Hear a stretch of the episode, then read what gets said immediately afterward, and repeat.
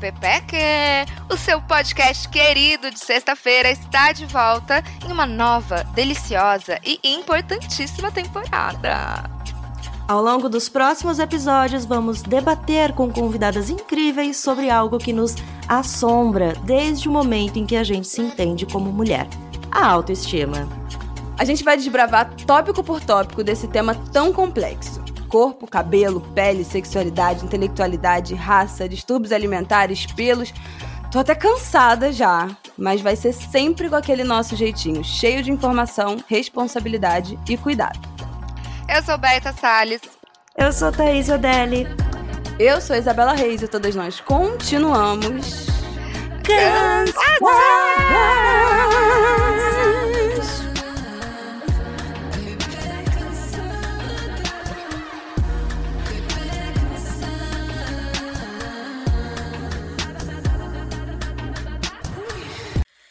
A vida é feita de alegrias e de dores, grandes e pequenas, e sempre tem aquela dorzinha emocional rondando a gente que muitas vezes deixamos para lá por considerarmos que não é importante.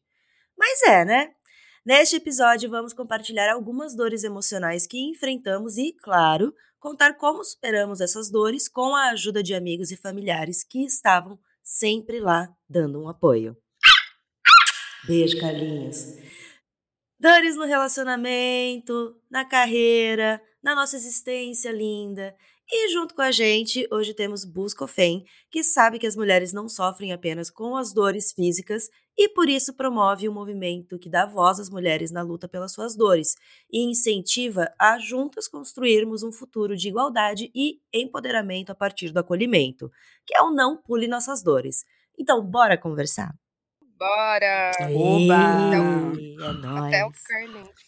Eu tô a galinha da fofoca. O Carlinhos tá querendo compartilhador dele também, que é viver com Berta Salles, mentira. Não, ele é um cachorro muito heterozinho, não tem opinião nesse podcast. Pode ficar quieto.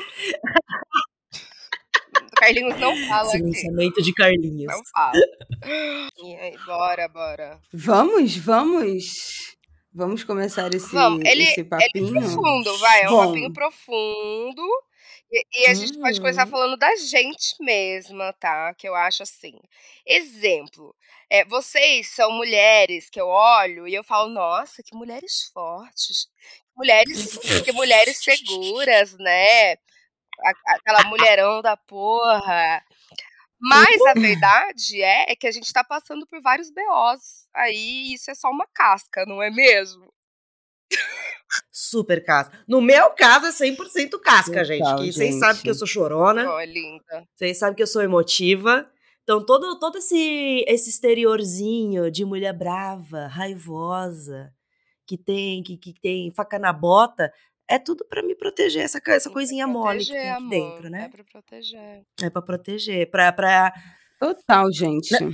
Eu acho que no meu caso, muito também, do ponto de vista da maternidade, né? As pessoas acham que a gente, a vida é perfeita, o filho colabora, né? A relação com o marido ficou intocada depois de ter filho, né? Ainda mais como eu não compartilho...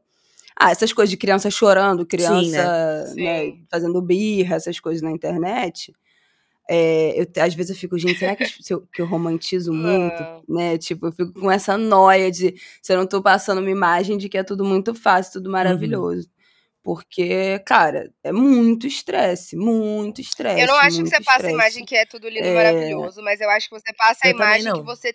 tem um controle do tipo assim, não é lindo, maravilhoso, mas eu consigo contornar essa situação. Sabe? Que é verdade. Isso aí tudo bem, é verdade. Estou sobrevivendo. É. Entre mortos e feridos salvaram-se todos. Mas assim, eu acho que já tive momentos muito mais difíceis tendo filho que eu não compartilhei, né? Não compartilhei, não compartilharei. De gravidez, de pós-parto e tal, e que hoje, e que eu acho que nem no momento que eu tava vivendo, porque eu acho que também tem isso, quando a gente tá passando por uns perrengues, às vezes a gente não consegue, tá no olho do furacão, não consegue ter dimensão do tamanho daquela merda. Tipo assim, você só vai no piloto automático eu preciso passar por isso, o que que eu faço? Tipo assim, quais são... Me deu o caminho para eu atravessar sobrevivência, talvez, esse sabe? Caos. Se parar pra pensar, e você não vai. Quando passa, você fala... Deus, mas acho que a gente tá falando muito num sentido do que a gente posta na internet, compartilha na internet, mas e dentro de casa, e com seus amigos, sabe? Essas Nossa. Pessoas que estão ali no dia a dia, vocês compartilham? Porque às vezes a gente tem a dificuldade até de compartilhar com quem tá do nosso lado, né? Uma dor. Cara, eu tenho muita dificuldade de tipo assim, tá no meio do perrengue e falar com as minhas amigas, tipo, gente, tô na merda. Eu geralmente só falo quando eu já resolvi, Cara, sabe? E eu tenho muita dificuldade de dividir quando eu tô mal. Meus amigos ficam muito bravos, assim, comigo, porque essa semana eu tô doente, eu moro sozinha. Todo mundo, cara, por que você não me avisou? Eu ia no hospital com você, eu ia na farmácia comprar coisa pra você, fazer a sopa. E eu, tipo, eu não quero, sabe? Eu só quero resolver. E todo mundo fica puto comigo. Ai, gente, eu compartilho tudo. Porque desde se acontecer uma coisa boa, mas já me manda uma mensagem no grupo dos amigos. Aí, se um dia tá meio cagado, já joga aquele no Twitter. Agora no Blue Sky, do tipo, porra, que dia cagado. Ai, tá tudo bem, tá uma bosta e não sei o que. Daí, se alguma coisa ruim acontece, eu já compartilho pra todo mundo também, dizendo, ih, gente, cagou. Porque eu quero me sentir acolhida. No sentido de, gente, mas você aciona a vizinha Carla? Certo. Você aciona, tipo, vizinha Carla? Aciono vizinha Carla, aciono homens, aciono Diana, aciono... que agora tem uma relação legalzinha com os caras, daí a gente compartilha bastante nossas inseguranças e afins, sabe?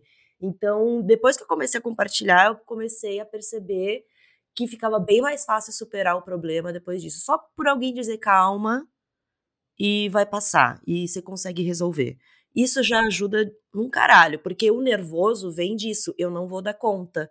Eu não vou conseguir fazer, eu não vou conseguir dar resolver o problema.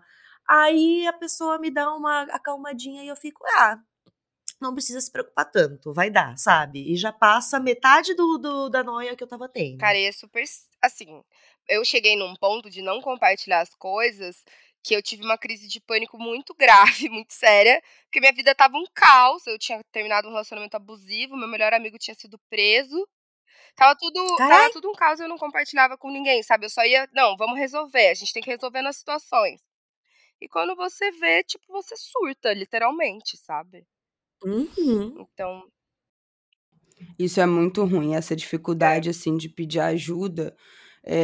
Eu acho que é uma coisa que eu ainda exercito, eu ainda tô engatinhando, sabe? Tipo assim, 10, 12 anos de terapia. E a minha psicóloga ainda vira e fala, você dividiu isso com alguém? Você contou isso pra alguém? Amém. E eu... Foram muitas poucas vezes, cara, eu só consigo me lembrar de uma vez, talvez, nos últimos anos, que eu tenha virado pra meu melhor amigo e tenha falado, cara, eu estou na merda, por favor, eu estou desesperada, vem aqui em casa. Eu não lembro a última vez que eu fiz isso. Por que a gente é assim, eu não né, sei. Porque a gente foi ensinada a ser assim, aquela coisa, a mulher sempre dá conta de tudo. O que a mulher está reclamando é sempre frescura. O nananã é sempre... A própria questão de dor corporal, quanto tempo demorou pro pessoal perceber que cólica é um negócio realmente sério. Olha que negócio sério. Oi, Rafael! Quantas vezes isso foi... querido. Ai, vem pra cá logo, que saco! Você vem esse final de semana... você vem esse final de semana... Eu vou, e você vai estar porra de casal. Cara, mas eu vou, mas a gente vai almoçar, não vai, no sábado? A gente vai almoçar. Eu vou... Faremos foto para o... A gente se veja em algum momento. A gente tem que refazer a foto do Pepeque Cansada, porque a última vez que a gente fez uma foto todo junto foi 2 anos atrás. Somos outras pessoas. Exatamente. Tá, mas eu vou levar o boy, tá, gente? Se ele for meio insalubre, a culpa não é minha, eu não sabia. Tá bom. A gente te salva, porque se ele for insalubre, você dá um perdido nele... E a gente diz, pô, vai ser bom você participar desse rolê, né, profissionalmente. Legal. Beleza, fechou. mas... Não, mas continuando nesse negócio de por que a gente é assim, é muito... Voltando para a questão da cólica, quanto tempo demorou para o pessoal perceber, tanto na medicina, de que é algo, sim, grave na mulher, que tem mulheres que têm uma cólica que vão imobilizar ela, que não vai ter condição de fazer nada. Tem gente que vomita.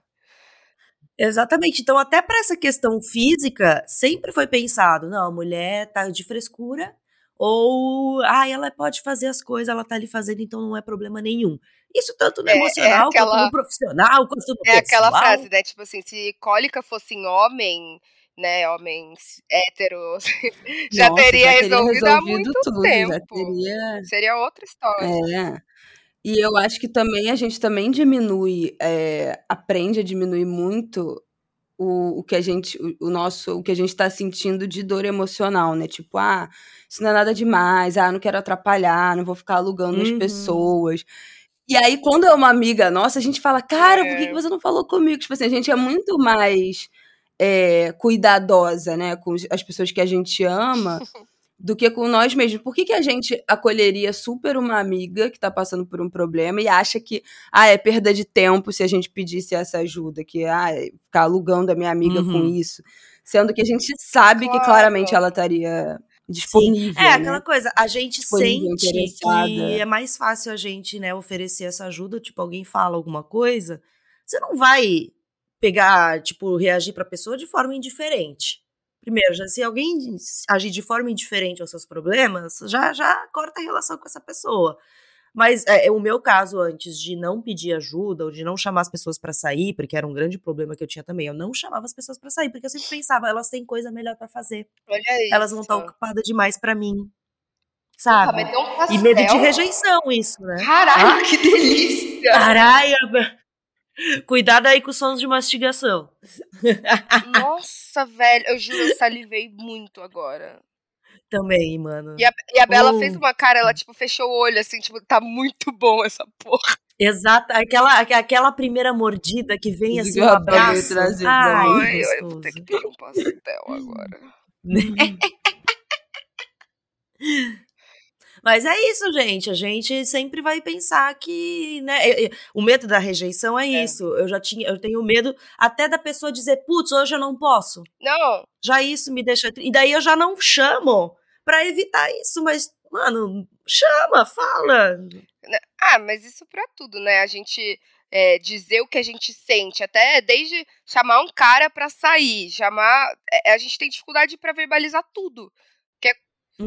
Que é colocado nesse lugar. Eu ouvia do meu pai, eu acabei de lembrar disso. Meu pai sendo sempre escorraçado nesse podcast. Desculpa, pai, mas é porque você é foda. Mas ele ouvia assim, porque nada pior que mulher fazendo voz de drama, de mimimi. Sabe umas coisas? Que ódio! Aí, sendo que o quê? Quem faz mais drama Eu cresci com isso na cabeça. Então, pra mim, eu tenho que resolver tudo sozinha. Que eu não posso fazer drama. E eu acho que, às vezes, também a gente mascara muito. Eu não sei, porque como eu tenho o hábito... O hábito, Deus me livre, agora eu não tenho mais.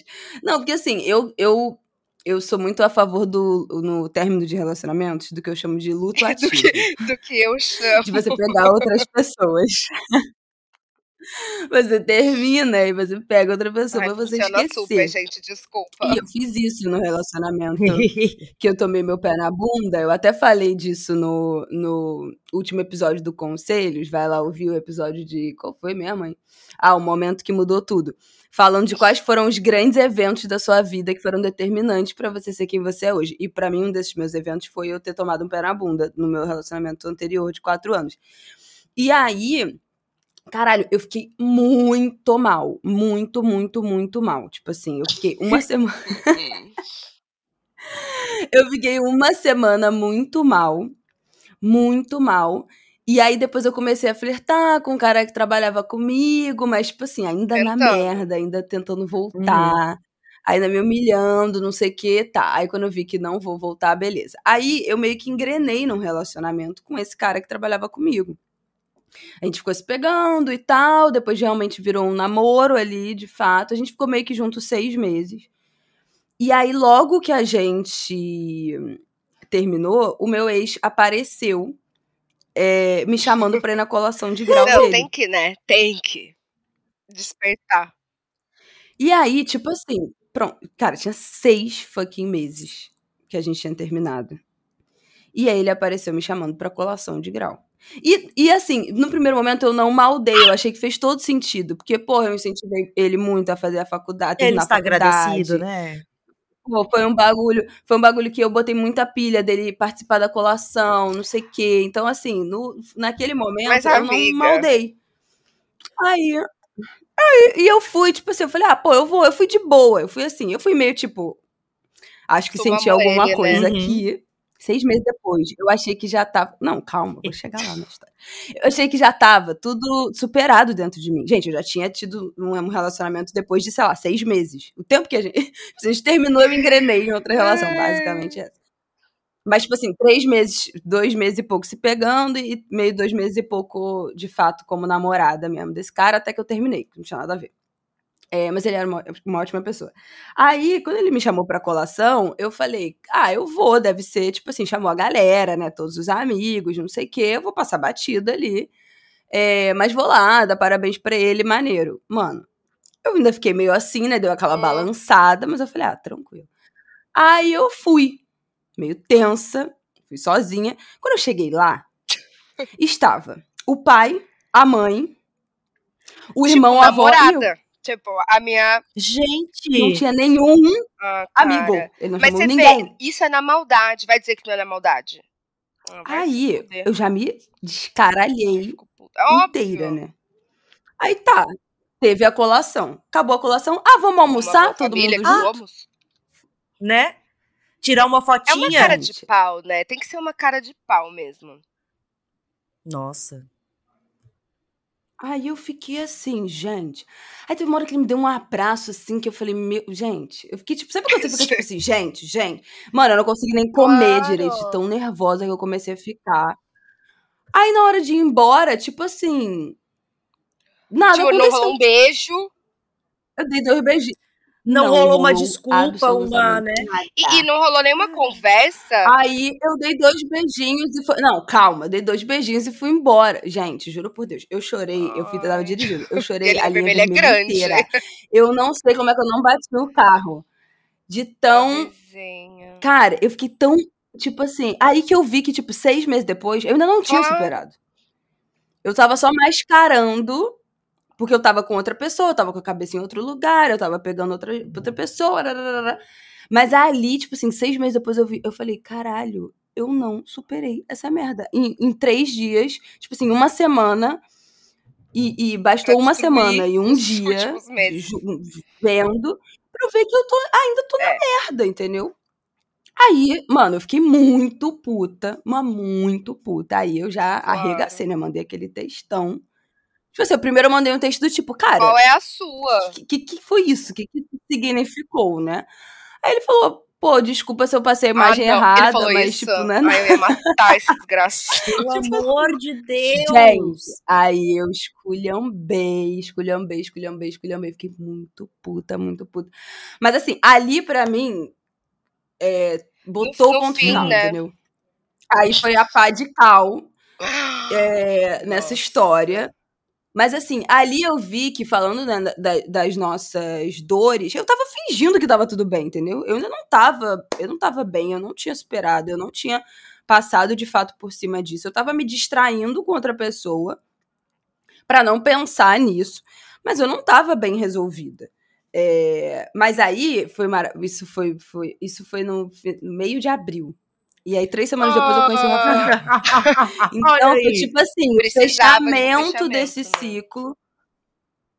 Do tipo assim, cara, isso não vai rolar, isso não tem mais nada a ver, sabe? Foi o momento que eu voltei, eu acho que eu voltei pra esse luto de novo, dessa que não era nem só o luto de uma relação, eu também acho que quando a gente fala dessas dores emocionais... Tem muita coisa, né? Tipo assim, a gente começou a namorar, eu tinha 18 anos, e eu namorei praticamente a minha graduação inteira da faculdade, do momento de eu sair do colégio, começar a vida adulta, começar a trabalhar, sabe? É um período da vida. É uma transição fodida de, tipo, adolescente pra jovem adulto. E os planos, muito. E os planos que eu tinha feito, né, a vida que eu tinha imaginado, nada mais estava no lugar. Né? Depois daqueles 4 anos, daquele término, eu tinha pedido demissão do trabalho. Então, foi um luto também, tipo assim, cara, a vida que eu tinha imaginado pra mim, sabe? Não só da relação, do tempo que a gente ficou junto. E aí, ali foi meio que, tipo assim, o ponto final, o tiro de misericórdia dessa história. E aí, depois, nunca mais. Tipo assim, nunca mais. A gente se fala, a gente é parceiro, né? A gente não é amigo, mas a gente, quando precisa, se fala, troca de boa. Mas, assim, nesse contexto de relacionamento, nunca mais. Mas aí, isso é foda, né? Será que zerou 100%? Eu sou uma pessoa que eu preciso muito de ponto final pra entender que as coisas acabam. Que acabaram. Eu também. Mas muitas vezes eu não também. Tem esse ponto final. E eu fico completamente louca. Eu fico atrás da... Uma coisa eu horrível. Também. Eu fico atrás da pessoa, tipo assim... E aí? Então vamos decidir que acabou? Eu preciso ouvir. Então vamos resolver essa história? Cara, eu não consigo. Esse negócio de ghost, sabe? De tipo, porra. Do outro lado, assim. Ah, é horrível. É, porque senão eu fica na minha cabeça muito. Sempre aquela coisa do tipo... Mas o que eu fiz? Mas o que aconteceu? Eu preciso entender o que tá acontecendo pra eu deixar pra lá, sabe? Entender o que o outro sente também, pra ver se ainda vale a pena você se desgastar e gastar sua energia com isso, sabe? Ah, eu acho que nem é... Eu quero entender, mesmo, tipo, se passou anos, a pessoa vem falar comigo e me explica o que aconteceu, eu tipo, ok, agora faz sentido, sabe? Só pra deixar pra lá. Não, eu vou continuar me relacionando. Não. Eu só quero saber o que aconteceu. Tem closure, tipo, só... Exato. É um alívio da porra. Não, eu acho que pra mim, o ponto que me fez mudar e... Veio muitas dores depois, mas eu acho que foi o ponto principal de me fazer tirar várias ilusões da cabeça, que foi trair meu primeiro namorado. Isso aí, olha... Me explodiu a mente de um jeito, porque eu era aquela pessoa que achava que eu ia encontrar um namorado na juventude, ia casar, ia passar a vida inteira, e traição era a pior coisa do mundo. Nossa, gente. Amiga, eu imaginava você assim, você sendo tipo, outra pessoa. Vida, era, sei lá, outra skin. Lembro que eu vim do meio do mato, meu background é o quê? Todo mundo casado. Não, faz todo sentido, mas tipo, você não consegue imaginar. Imagina a Thaís falando essas idealizações. Eu era uma grande romântica, né? Educada pelas comédias românticas que passavam na TV. Mas isso me fez perceber que não, essa vida é mais ilusão. Óbvio, acontece com pessoas, mas é raro acontecer. E não necessariamente vai acontecer comigo. E todas as tretas amorosas que vieram depois, que me causaram grandes dores, depressão e afins, veio que meio a partir daí, mas ajudou também a ver assim, né? Pô, essa ilusão que eu tô querendo viver é uma ilusão, não faz sentido, não depende só de mim e do que eu tô esperando que a outra pessoa faça. A outra pessoa também é uma pessoa, é complexa, tem outros desejos, tem outros interesses e não sei o que lá. E conforme eu fui tropeçando em todas essas relações, eu fui sempre pensando, eu acho que tem que ser de forma diferente, pra eu não me machucar e pra eu não machucar o outro. Então, tipo... Fazer essa quebra de expectativas e do que eu achava que era relacionamento foi a melhor coisa. Me ajudou a sair de um relacionamento que já não estava bom, sabe? Me ajudou a abrir a mente para outras coisas. Enfim, por mais que tenha sido ruim, e eu nunca me isento de, sim, eu fui cuzona. Eu fui extremamente cuzona. Mas, às vezes a gente tem que ser. Eu acho que é meio que um choque de realidade, sabe? E isso de traição também. A minha mãe sempre, nossa, traição, a coisa... pior coisa que você pode fazer na vida e não tem perdão, tipo... Só que muitas vezes é... não sei, eu vou falar um negócio que é muito merda, mas tipo... Às vezes é o que foi necessário pra você dar essa guinada na sua vida, entendeu? Tipo... Exatamente. E pra você aprender, porque depois dessa, nunca mais aconteceu. Não que eu tivesse grandes relacionamentos também, né, pra isso acontecer. Mas nunca mais aconteceu. E se for acontecer, que foi mais ou menos no caso do último namoro, que eu já tava querendo pegar outras pessoas, foi isso, terminar antes de fazer qualquer coisa. Antes de deixar claro, ó. Exatamente, deixa claro, mano, eu não tô mais afim, quero ver outras pessoas. Se você não está ok com isso, vamos terminar agora. Porque vai ser pior pra você se você quiser continuar e rolar isso depois, sabe? E eu sei que tem aquela coisa, se eu não contar... A pessoa não vai saber, mas eu sei mentir, eu não sei mentir. Ah, eu também não, eu fico com um sorriso. A minha cara já denuncia. Não, e eu acho que vale, tipo assim, tem o aprendizado das reflexões que você fez a partir disso, de entender que esse modelo de relacionamento não funciona pra você. Não foi uma traição, ah, eu vou escrotizar com esse cara, né? Você filha da puta com esse cara. É, simplesmente. Eu acho que isso foi o primeiro ponto de um processo de você entender que, porra, um relacionamento fechado eternamente não é o seu padrão, não vai funcionar para suas vontades, para os seus desejos, isso não tem cabimento.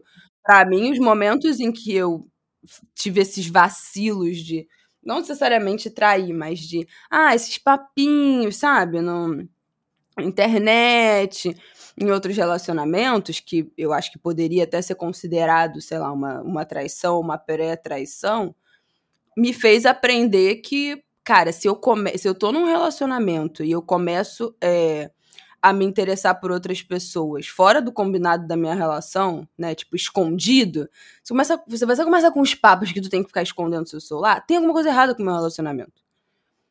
Então, assim, isso pra mim, hoje em dia, isso me ensinou um sinal de alerta do tipo, cara, se isso começa a acontecer, não tô dizendo que eu não posso ter desejo por outras pessoas, mas nesse modo de... você sabe que eu tô fazendo merda, né?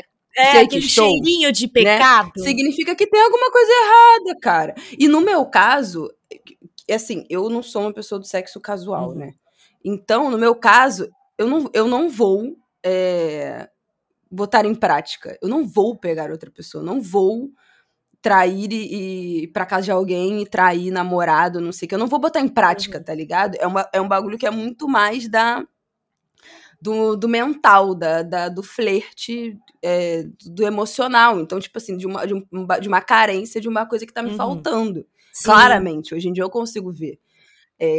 Então, esse já é o meu sinal de alerta. Então, não é vontade de ir lá e transar com uma pessoa diferente. Pra mim não é isso, né? Pra outras pessoas pode ser, mas pra mim não é isso. E isso fez com que eu aprendesse de ter um olhar de mais cuidado, que quando eu começo a desviar muito meu foco, tem alguma coisa errada com o meu relacionamento. Mas hoje em dia vocês conseguem conversar. Né? Ou conversa. Que você consegue. Não aconteceu ainda, não. Ufa! Não aconteceu ainda, mas é um relacionamento que eu acho que eu tô muito mais atenta e cuidadosa com a relação, especialmente assim, porque a gente que é um outro nível de seriedade de relacionamento, porque a gente tem um filho, porque a gente tem uma casa, então assim, é um relacionamento que se tem alguma coisinha que eu acho que não tá boa, eu não desisto de conversar. Então, eu sou aquela pessoa que, tipo assim, que eu encomendo DRs quando tá tudo bem, sabe? Tipo, não é uma briga, mas eu quero conversar porque eu acho que isso não tá bem resolvido e eu não quero que fique uma coisa que não tá bem resolvida. Eu quero conversar, eu quero falar.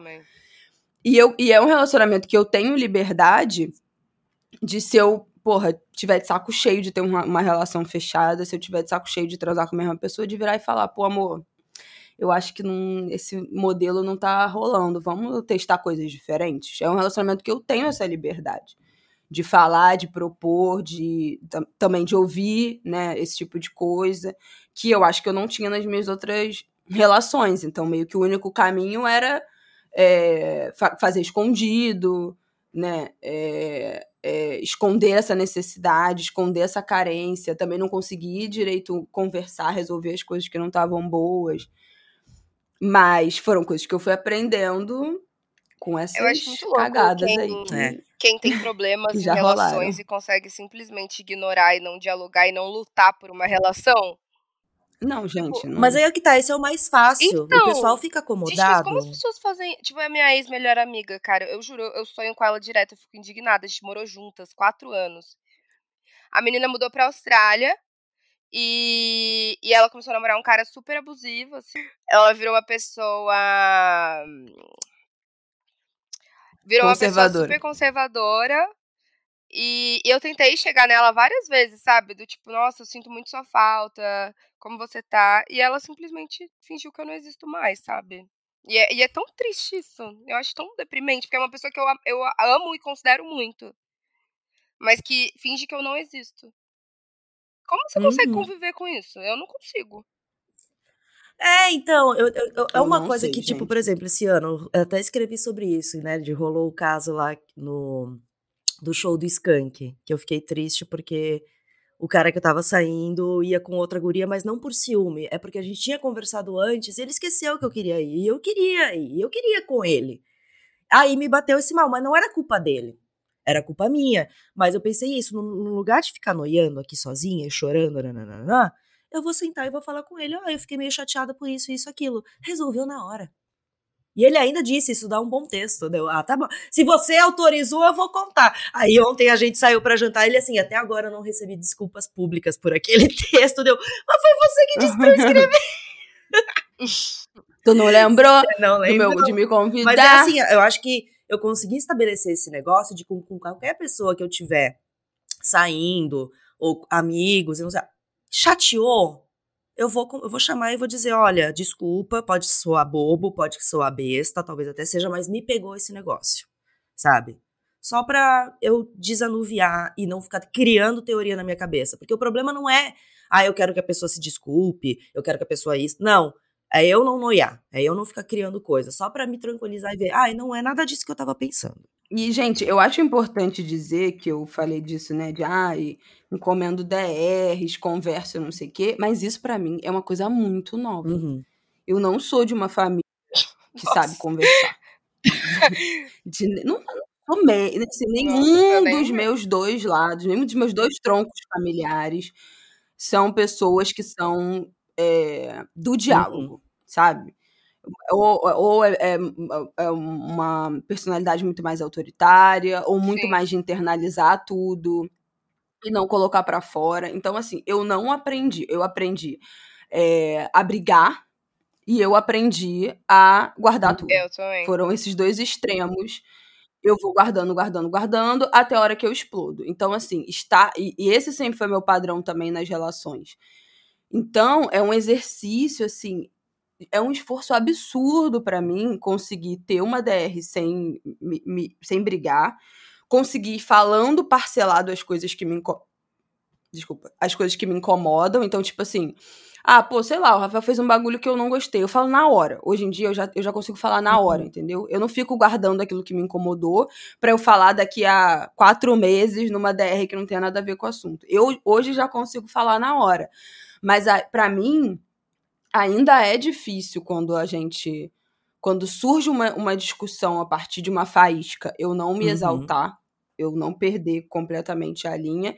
E pra mim ainda é difícil propor essas conversas que são as melhores. Sempre que eu proponho uma conversa, que eu mando mensagem pra ele, gostaria de encomendar uma DR. Assunto tal, que é tipo assim, fora da crise, fora do estresse, que eu consigo me preparar. Eu ensaio o que eu vou falar. Eu fico falando sozinha em casa, em voz alta, pra eu organizar meus pensamentos, pra eu conseguir ser clara, pra eu conseguir... E eu fico falando sozinha mesmo dentro de casa. Pra conseguir organizar o que eu vou falar, sempre são as melhores conversas. São as conversas que a gente, de fato, consegue chegar a algum ponto em comum, se ouvir, se entender. Mas eu falo pra ele, eu falo, amor... Eu preciso que a gente precisa ter paciência, porque eu não aprendi a conversar. E nem você, né? Você também não teve uma criação familiar que fosse do jeito que a gente cria o Martin, né? Tentando o diálogo, mas isso é uma chamando coisa também, pra né, conversa. Que acho que a gente hoje em dia fala muito mais sobre saúde mental e sobre a importância muito de falar. E isso com criança é bizarro. Eu vejo minha prima criando o filho dela, minhas amigas, é muito diferente. Nossa, eu nunca fiz nada falar que eu tava sentindo. Tipo, meus pais se separaram sem avisar. Minha mãe tirou meu pai de casa, sabe? Assim, umas coisas... não tinha diálogo. Uhum. Não passou um memorando. Do nada uma coisa só mudou, sabe? Sua vida mudou, tá? Mandar uma mensagem no LinkedIn. Berta, comunica que seu pai está sendo demitido desse lar. Exato, entendeu? Tipo, tá sendo desligado. É muito louco. Eu aprendi a lidar com as minhas emoções e tentar falar mais sobre na terapia. E eu faço desde os 12, eu tô com 29, 17 anos, né? E mesmo assim, até hoje é muito difícil. Muito difícil. Falar o que tá sentindo, porque pra mim sempre difícil. Não, vai passar, depois eu aprendo a lidar, e muitas vezes você não tem que lidar com tudo sozinho, não é, não tem que carregar o peso sozinho, sabe?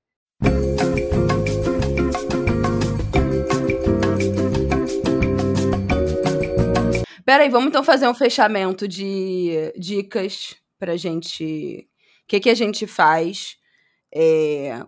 qual é o nosso caminho das pedras hoje, as nossas ferramentas para pedir ajuda, para se acolher ou para buscar esse acolhimento quando a gente está passando por algum perrengue. Eu acho que o que me ajuda hoje em dia, eu funciono muito melhor escrevendo, então eu pego, anoto o que eu estou sentindo, eu também organizo melhor ali as minhas emoções para não sair de qualquer jeito, e eu sei que pedir ajuda às vezes é necessário e vai me dar, e eu vou para as pessoas que eu confio, que eu me sinto segura, normalmente é minha mãe e minha melhor amiga, e eu sei que tá tudo bem pedir ajuda, que eu vou ter um acolhimento fodido e que eu não tenho que dar conta de tudo sozinha. É muito difícil eu chegar nesse ponto, mas eu tento sempre ir escrevendo e comunicando, seja por mensagem, vai falando com alguém que você confia,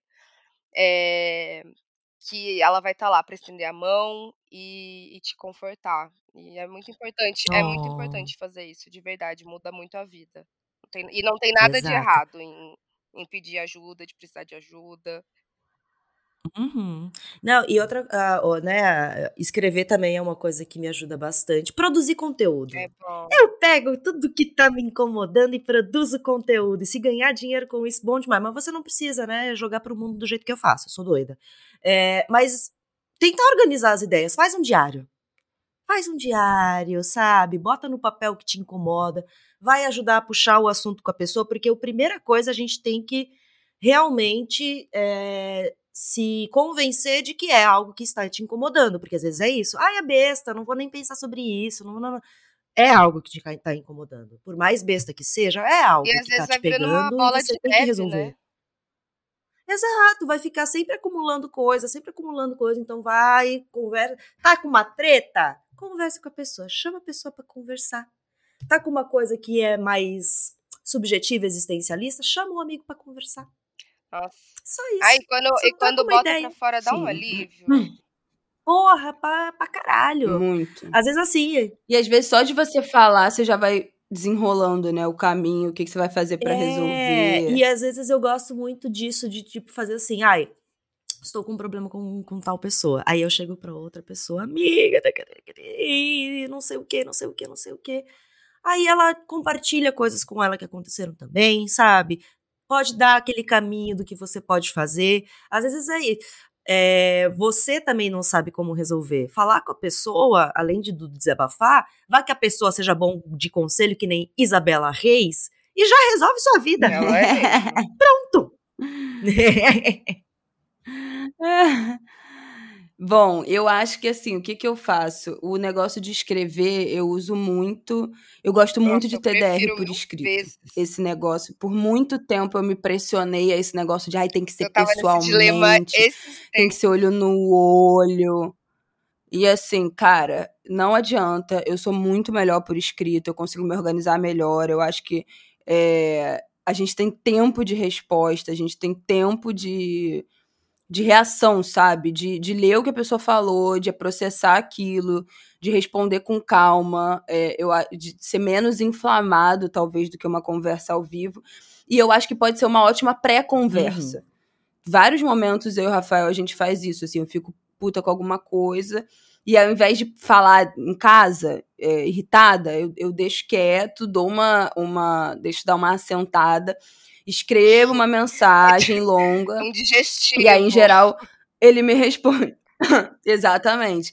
E aí ele me responde, entendi o que você falou, depois a gente conversa pessoalmente e tal. Então, é um jeito de você introduzir o assunto que não seja na gritaria, que não seja puto, que não seja brigando, e conseguir depois trazer essa conversa para o offline, né, para o pessoalmente, em termos mais respeitosos. Então, eu já tive muitas DRs por mensagem, eu gosto muito, esse é um formato que me contempla, então mas sabe, indico, não fica com esse negócio de, tem que ser tudo pessoalmente, olhando no olho, não.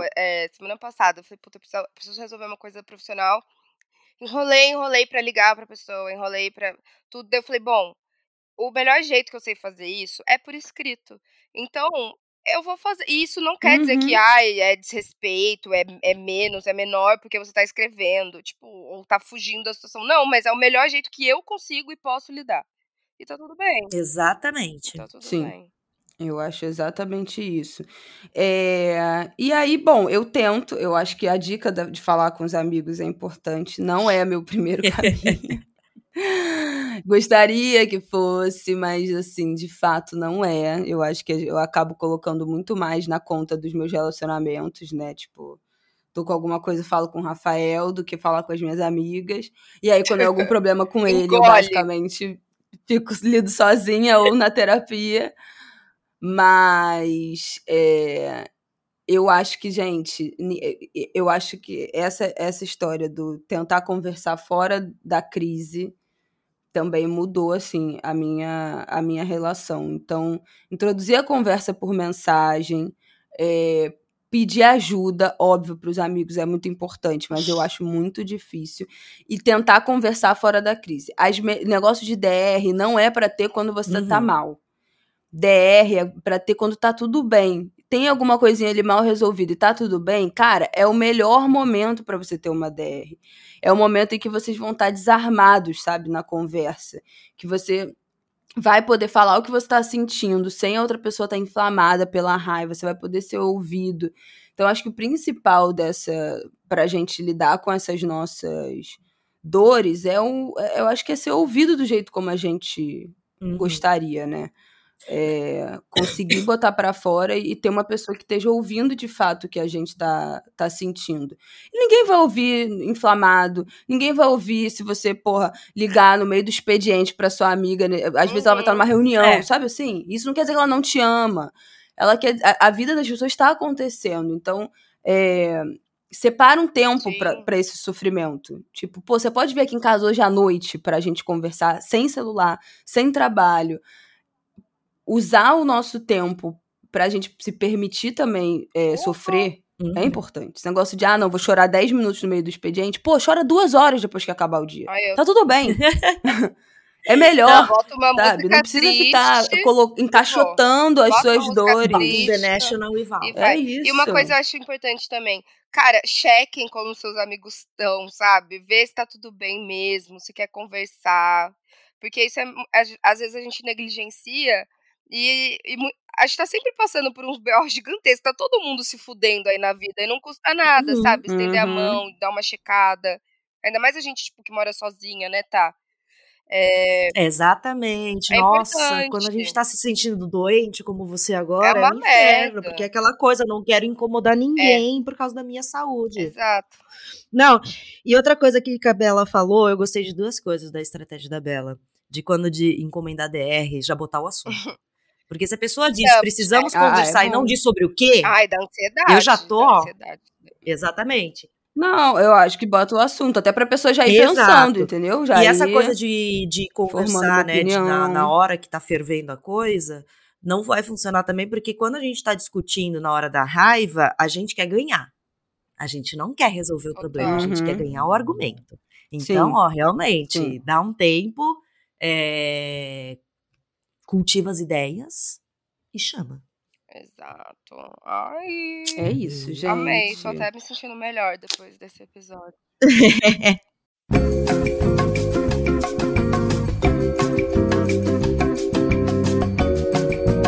Antes da gente ir pro É Dando Que Se Recebe, passando aqui de novo para lembrar que esse episódio conta com a parceria de Buscofem, que vai muito além da cólica, tá, Pepeque? Mais do que promover alívio de dores físicas, como a dor de cabeça, a dor no corpo e cólicas menstruais, a marca também tá dando voz às dores sociais femininas a partir da escuta ativa na campanha Não Pule Nossas Dores. O Pepeque Cansada também tá junto nessa, a fim de promover mais conversas e acolhimento às mulheres. Então a gente te convida para acessar o link que tá aqui na descrição do episódio para saber mais sobre o movimento Não Pule Nossas Dores. Se dói nas mulheres, Buscofem. E lembrando, Buscofem é um medicamento. Se persistirem os sintomas, o médico deverá ser consultado. Se persistirem os sintomas, o médico deverá ser consultado. Eu vou indicar, gente. Eu tenho uma coisa pra indicar, mas vai, Thaís, começa. Eu vou indicar um livro que vocês receberão neste sábado, a partir das minhas mães. Oba! Se chama Sim, eu fui na editora, daí disseram, ô Thaís, a gente quer mandar pra Bela Reis, eu manda pra Berta também. Eu vou encontrar ela no final da semana, me dá os livros aqui que eu vou entregar. Perfeito, obrigada. Se chama Apanhadora de Pássaros, é um livro da Gayl Jones. Ela é uma autora norte-americana,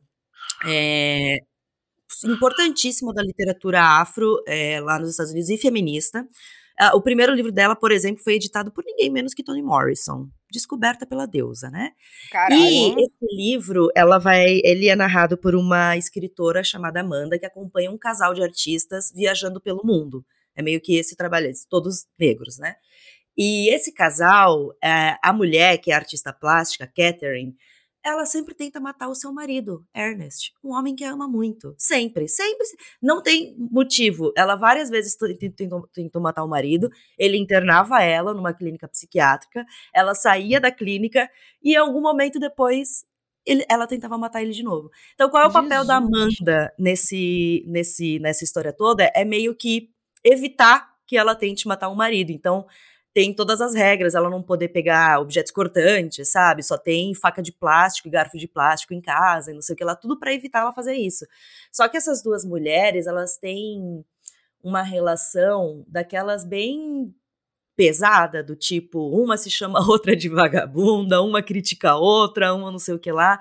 Então é um romance que vai falar sobre essa amizade meio estranha entre eles, mas também sobre a mulher no mundo da arte, principalmente mulheres negras. Então, eu já comecei a ler e estou amando. É daquele livro Pedrada, que eu adoro. Bafo. E vocês esperam esse livro. Meu, ontem eu tava falando com o Vini, um amigo meu, e ele indicou um grupo de terapia a preço social que chama Grupo Reinserir, que é uma clínica de psicologia com ênfase em questões raciais, de gênero e sexualidade.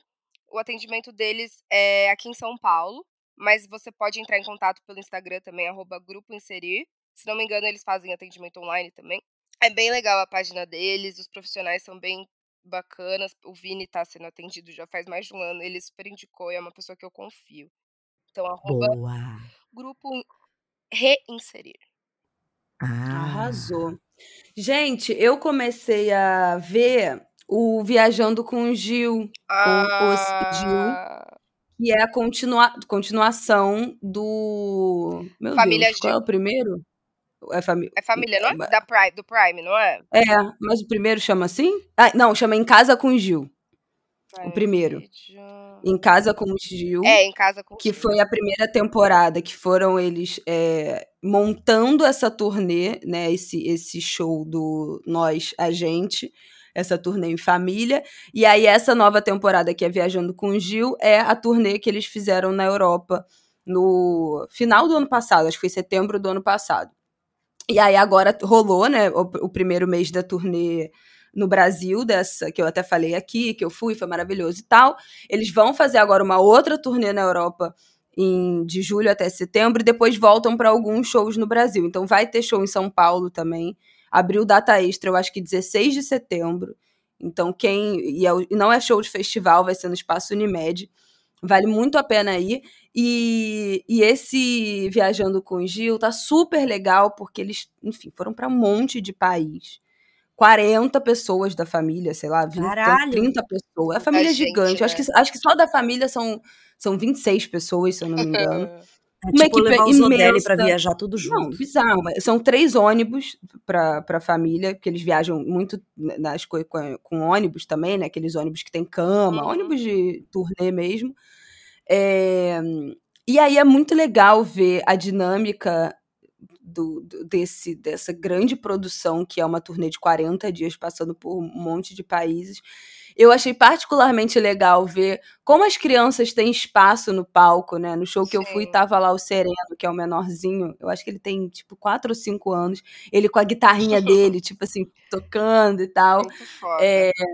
Como as crianças, sabe, tão junto, nas conversas. Como as crianças têm espaço para falar. Tem um momento também que o Dom, que é ele deve ter uns 9 anos, talvez... Ele fala, porque eu queria falar lá que no último show as crianças menores ficaram na minha frente, eu tava tocando percussão, e aí ficou muito bagunçado, elas me atrapalharam. E tipo assim, ele tem o espaço pra falar disso, e todo mundo, não, é verdade, bom que você falou, você se expressou muito bem. Foi super fofinha essa parte. como as crianças de fato fazem parte da família, sabe? Isso parece óbvio, mas não é, né? Eu acho que muitas configurações familiares, as crianças não são lidas como membros da família, né? Aquele apêndice. No caso, tipo, vai viajar, internet, a criança fica em casa. E é justamente o que a gente estava falando no episódio. Ah, não, é frescura, ele é criança. Não toca direito, sabe? Poderia ter tido essa ridicularização, poderia alguém ter rido, e todo mundo ficou super sério ouvindo ele falar. Foi muito legal essa parte, eu acho que foi no episódio 3 que isso acontece. E é isso, como as crianças têm espaço também para estar no palco, para dividir esse momento com a família, para participar das atividades, dos passeios que eles fazem, para falar o que elas estão gostando, o que elas não estão gostando. Então, ver a criança com esse lugar, com esse papel também na família, com esse lugar social, assim, tão relevante dentro da família, é algo que está sendo muito legal para mim. Aí é isso que eu queria indicar, que eu tenho muito visto. E aí, deixa eu dar mais uma indicação. Peraí. Saiu o álbum novo, né? O álbum póstumo, né, da Elza Soares. Tá um escândalo. Tem música composta pela Rita Lee, Roberto de Carvalho para ela. Tem música que foi composta pela Pitty. Tá maravilhoso o álbum, vale muito a pena ouvir. Peraí que eu vou pegar o nome aqui, meu Deus. Peraí. No Tempo da Intolerância, é isso? Isso, No Tempo da Intolerância, tá em todas as plataformas e lançou, eu acho que no final de junho, e vale muito a pena ir escutar a magnânima Elza Soares. Braba mesmo. Bom demais. Nossa, que legal. Eu não vi isso que tinha lançado. Que legal. Sucesso. Bafo. Bom, acabamos? Acabamos, minha gente! Eu amei.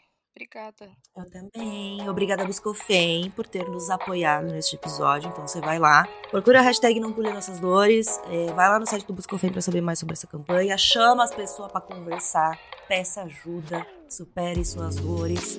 E é nóis, tudo estará aqui na descrição desse episódio. Siga a gente no seu tocador de podcast favorito, deixa sua avaliação. E é isso aí. Um beijo, Pepeque. Um beijo. Beijos.